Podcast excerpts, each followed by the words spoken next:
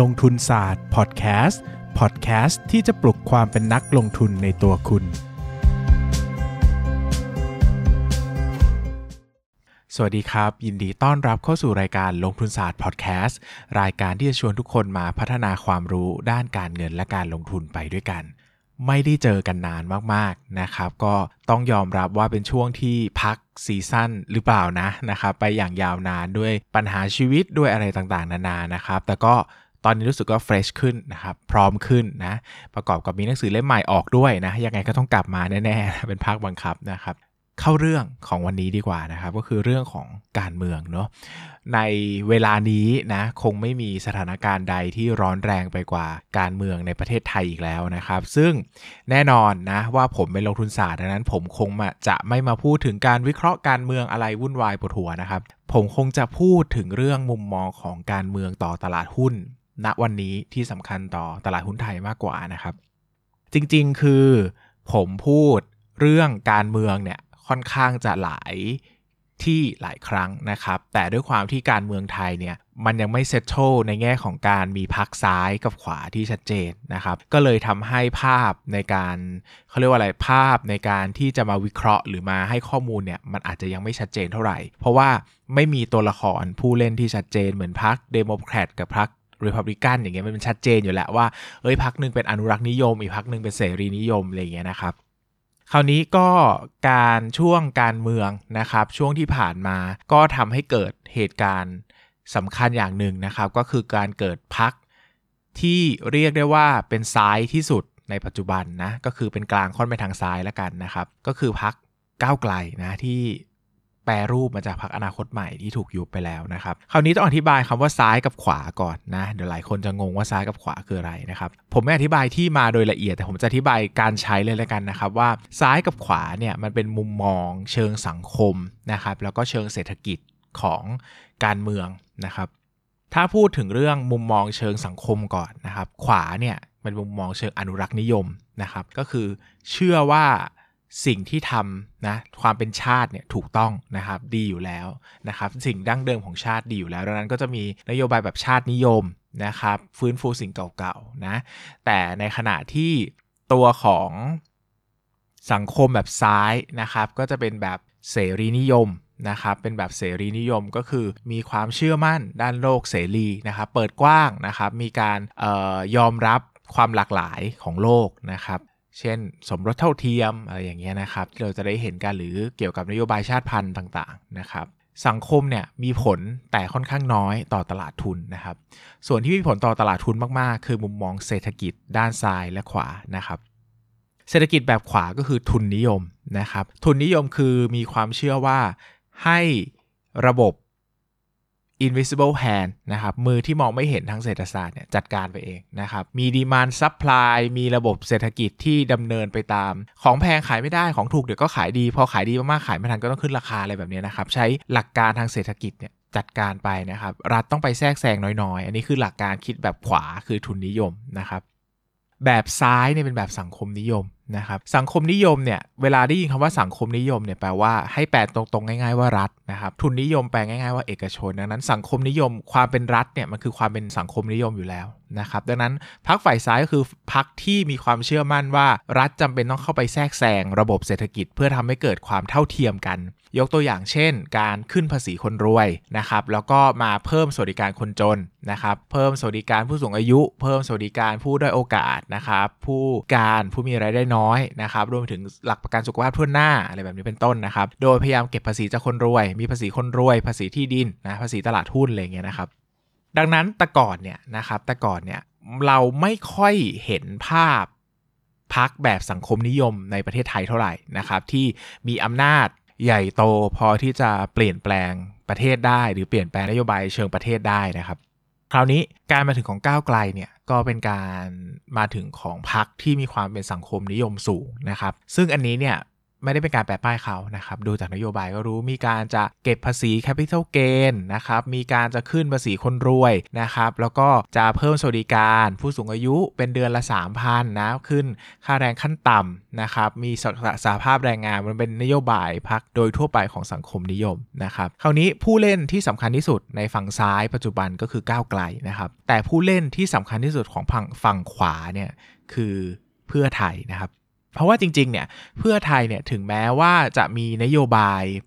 ค่อนข้างจะแต่ก่อนนะสมัยก่อนก็จะดูเป็นสังคมนิยม หรือประชานิยมหน่อยๆเช่นจำนำข้าวนะครับ แต่จริง ๆ แล้วเนี่ยนโยบายส่วนใหญ่ของเขาเนี่ยมันก็เป็นนโยบายแบบกระตุ้น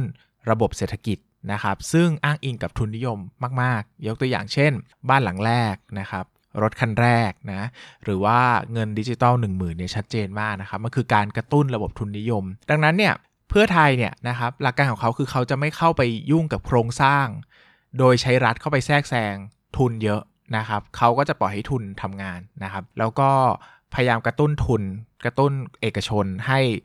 produce นะครับสร้างเศรษฐกิจที่เติบโตขึ้นมาให้ได้นะครับ ต่างกับก้าวไกลที่พยายามจะใช้รัฐเข้าไปแทรกแซงนะครับ หลายคนอาจจะตั้งคำถามนะว่าเฮ้ยแล้ว รัฐนี่มันเป็นแบบไหนนะ หรือว่าระบบคอร์รัปชันเนี่ย การไม่เข้าไปแทรกแซงเป็นการเอื้อคอร์รัปชันหรือเปล่า หรือการไปแทรกแซงจะเอื้อการคอร์รัปชันโดยรัฐหรือเปล่านะครับ อธิบายอย่างนี้นะครับว่าหลักการทางการเมืองเนี่ยคำว่าคอร์รัปชันเนี่ยไม่นับว่าเป็นซ้ายหรือขวานะครับคอร์รัปชันคือผิดกฎหมายนะดังนั้นเนี่ยหลักการคิดแบบไม่ว่าจะเป็นสังคมนิยมหรือทุนนิยมเนี่ยก็ไม่มีคอร์รัปชันอยู่ในสมการนะครับดังนั้นเนี่ยใครก็ตามถ้าคอร์รัปชันเนี่ยก็ถือว่าเป็นพรรคการเมืองที่ไม่ดีเป็นนักการเมืองที่ไม่ดีนะครับ ก็ ไม่ได้เป็นปัญหาเกี่ยวกับปรัชญานิยมทางการเมืองนะครับ แต่เป็นปัญหาเกี่ยวกับตัวของพรรคเองนะครับ หรือว่าตัวของบุคคลเองนะครับอันนี้ก็ขอแยกอธิบายเข้าใจได้มากขึ้นนะครับคราวนี้กลับมาสู่ภาพรวมนะครับ ช่วงเวลาที่ผ่านมาเราก็จะเห็นความผันผวนของตลาดหุ้นเป็นอย่างมากนะครับ โดยเฉพาะช่วงเวลาที่ตลาดหุ้นดูจะ react นะครับมาก ๆ กับพักก้าวไกลนะครับ หรือว่าทีมเศรษฐกิจที่ก้าวไกลสร้างสารรค์ขึ้นมา หรือว่านโยบายเศรษฐกิจที่ก้าวไกลคิดนะครับ ก็เป็นปกติเนาะ ก็ต้องบอกอย่างนี้ว่า เวลาพักฝ่ายซ้ายของประเทศไหนก็ตามเนี่ยได้เสียงข้างมากเนี่ยสิ่งที่เกิดขึ้นก็จะมีลักษณะแบบนี้แหละ คือทุนไม่ชอบนะครับเพราะว่าอย่างอเมริกาเนี่ยนะครับถ้าพักพักฝ่ายซ้ายขึ้นนะสิ่งแรกที่เขาจะทำก็คือขึ้นภาษี ขึ้นภาษีนิติบุคคลนะฮะขึ้นภาษี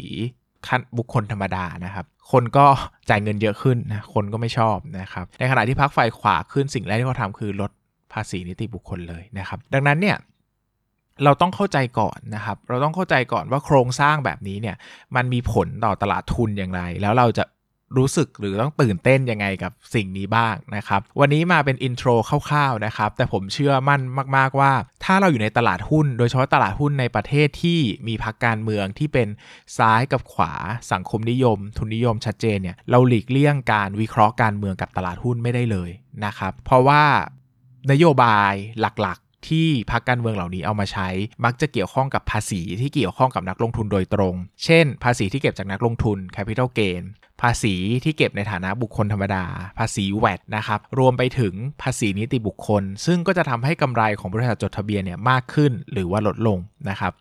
ดังนั้นเนี่ยไม่ว่าจะเป็นนโยบายภาษีขึ้นหรือภาษีลดส่งผลต่อตลาดหุ้นทั้งนั้น แล้วก็ส่งผลต่อความมั่งคั่งของนักลงทุนทางนั้นนะครับดังนั้นเป็นไปไม่ได้เลยที่เราจะหลีกเลี่ยงการเมืองออกจากเศรษฐกิจ หรือหลีกเลี่ยงการเมืองออกจากการลงทุนนะครับวันนี้ผมเชื่อว่าผมพูดได้เป็นกลางมากๆ แล้วก็มาอธิบายปรัชญานิยมนะครับผมก็ยังไม่ได้บอกว่าก้าวไกลหรือเพื่อไทยเป็นฝ่ายที่ถูกต้องนะครับหรือว่าซ้ายหรือขวาเป็นฝ่ายที่ถูกต้องนะครับผมจะแค่อธิบายว่าสิ่งเหล่านี้เนี่ยมันเป็นปรากฏการณ์ที่ส่งผลต่อตลาดหุ้นอย่างไร แล้วเราจะต้องเข้าใจหรือรับมือกับเหตุการณ์เหล่านี้อย่างไรได้บ้างนะครับ ถ้ามีเวลาเหลือนะอยากจะชวนทุกคนไปทำกระบวนการทำความเข้าใจเกี่ยวกับระบบนิติบัญญัติในประเทศไทยนะครับว่า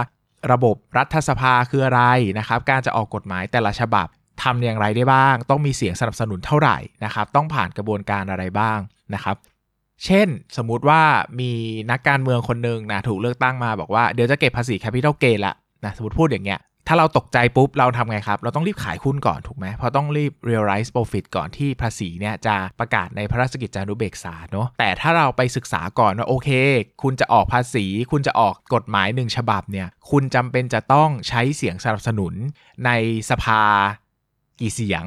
ต้องใช้สภาล่างอย่างเดียว หรือต้องผ่านสภาบนด้วยไหม แล้วถ้าผ่านแล้วใช้เวลากี่วันในการประกาศในพระราชกิจจานุเบกษา มีเงื่อนไขอย่างไรได้บ้างนะครับ คือคุณต้องเข้าใจผู้เล่น environment ทั้งหมดในการลงทุนก่อน คุณจะได้เข้าใจว่าถ้าต้องการเสียงเกินกึ่งหนึ่งของสภาเนี่ยใครจะยกมือให้คุณบ้าง ใครบ้างที่เป็นซ้ายในประเทศนี้ ใครบ้างที่เป็นขวาในประเทศนี้ วันนี้เรามีผู้เล่นหลักเป็นก้าวไกลกับเพื่อไทยเนี่ยเป็นพรรคอันดับ 1 กับพรรคอันดับ 2 แล้วนั้นคำถามต่อไปคือแล้วพรรคอันดับ 3 4 5 6 7 8เนี่ยเขาเป็นซ้ายหรือเป็นขวานะครับผมเชื่อมั่นว่าสิ่งเหล่านี้เนี่ยศึกษาได้นะครับเอาใจเข้าไปศึกษาโดยไม่ต้องไปผูกพันไม่ต้องไปอิน มาก หมายถึงว่าไม่ต้องไปเจ็บปวดเยอะกับเรื่องราวนะครับคือผมไม่ได้บอกว่าเฮ้ยคุณอิกนอการเมืองเลยนะครับ แต่ผมบอกว่าคุณสามารถศึกษาในสิ่งที่คุณรู้สึกไม่อินได้ ผมเชื่อมั่นว่านักทุนหลายคนไม่อินกับการเมืองนะครับแล้วก็ไม่ค่อยสนใจ ไม่อยากรับรู้รู้สึกว่านี่เป็นสิ่งที่สกปรกอะไรอย่างเงี้ยนะครับแต่ผมเชื่อมั่นว่ามันส่งผลเกี่ยวข้องครับยังไงคุณก็ต้องศึกษาอยู่ดี ไม่งั้นคุณก็จะเป็นคนที่รู้น้อยอยู่ในตลาดหุ้นแล้วคุณก็อาจจะเสียเปรียบก็ได้นะครับ ดังนั้นวันนี้ผมฝาก เนื้อหาเกี่ยวกับการเมืองที่ผมนำมาฝากไว้เท่านี้นะครับ ขอขายของหน่อยนะครับ พนมมือนะ อย่าเพิ่งปิด คุยกันก่อนนะ อย่าเพิ่งไปนะนะครับ ก็ผมออกหนังสือใหม่ 2 เล่มนะครับ เล่มแรกเนี่ยเป็นเล่มที่เคยตีพิมพ์กับอมรินทาวทูมาแล้วนะครับ วันนี้จะกลับมาทำเองชื่อว่า Money Lecture วางแผนการเงินได้ในเล่มเดียวนะครับ เนื้อหาคล้ายของเก่าแต่มีการปรับเปลี่ยนพวกตัวเลขการคำนวณนนะครับหรือว่าพวกเกี่ยวกับกฎหมายภาษี กฎหมาย ประกันสังคมให้เป็นอัปเดตเป็นปัจจุบันมากขึ้นนะครับดังนั้นเนี่ยก็ชวนซื้อไว้เก็บเป็นที่ระลึกก็ได้เพราะว่าปกแข็งเนี่ยจะเป็น limited edition คือใคร pre-order ทุกคนนะครับได้ลด 10%จะส่งฟรี Limited Edition นะครับปกอ่อน 300 ปกแข็ง 600 นะครับลด 10%ก็จะเหลือ 270กับ 540 ส่งฟรีนะครับ ปกแข็งนะครับ คุณจะได้คอร์สเรียนฟรี 60 นาที สอนการลงทุนในกองทุนรวมสำหรับมือใหม่นะ จบเล่มนี้เนี่ย มันจะประกอบกันพอดีว่า เอ้ย คุณจะต้องไปศึกษาเรื่องการลงทุนนะคุณอ่านจบคุณศึกษาเรื่องการลงทุนต่อกับผมเลยในคอร์สกองทุนรวม 60 นาทีนะครับ อีกเล่มหนึ่งก็เป็นเล่มที่ผมชอบมากนะครับ ชื่อว่า ร้อยคำถามหุ้นต้องตอบนะครับ เป็นการรวบรวมเอาคำถามหุ้นที่ดีแล้วก็ให้ไอเดียอะไรหลาย ๆ อย่างในการลงทุนกับเราได้นะครับ บางทีเรื่องบางเรื่องเนี่ย ถ้าเราจะไปพูดในหนังสือเนี่ยมันต้อง intro เยอะ เช่นสมมติผมพูดว่าคริปโตเคอเรนซีน่าลงทุนไหม ถ้าผมจะเขียนในหนังสือนะ ผมก็ต้องไปเกริ่นก่อนว่าคริปโตเคอเรนซีมันคืออะไรนู่นนี่นั่นใช่ไหมครับ แต่พอมาเป็นคำถามแล้วตอบเนี่ยมันเข้าประเด็นเลยว่าอะดีไม่ดีตอบได้เลยดังนั้นเนี่ยมันเป็นการ shortcut เหมือน ผมตัดเอาความรู้ที่มีแต่ครีมมาให้คุณอะคือคุณไม่ต้องไปอ่าน แป้งข้างล่าง คุณเอาไปแต่ครีมส่วนที่สำคัญที่สุดของ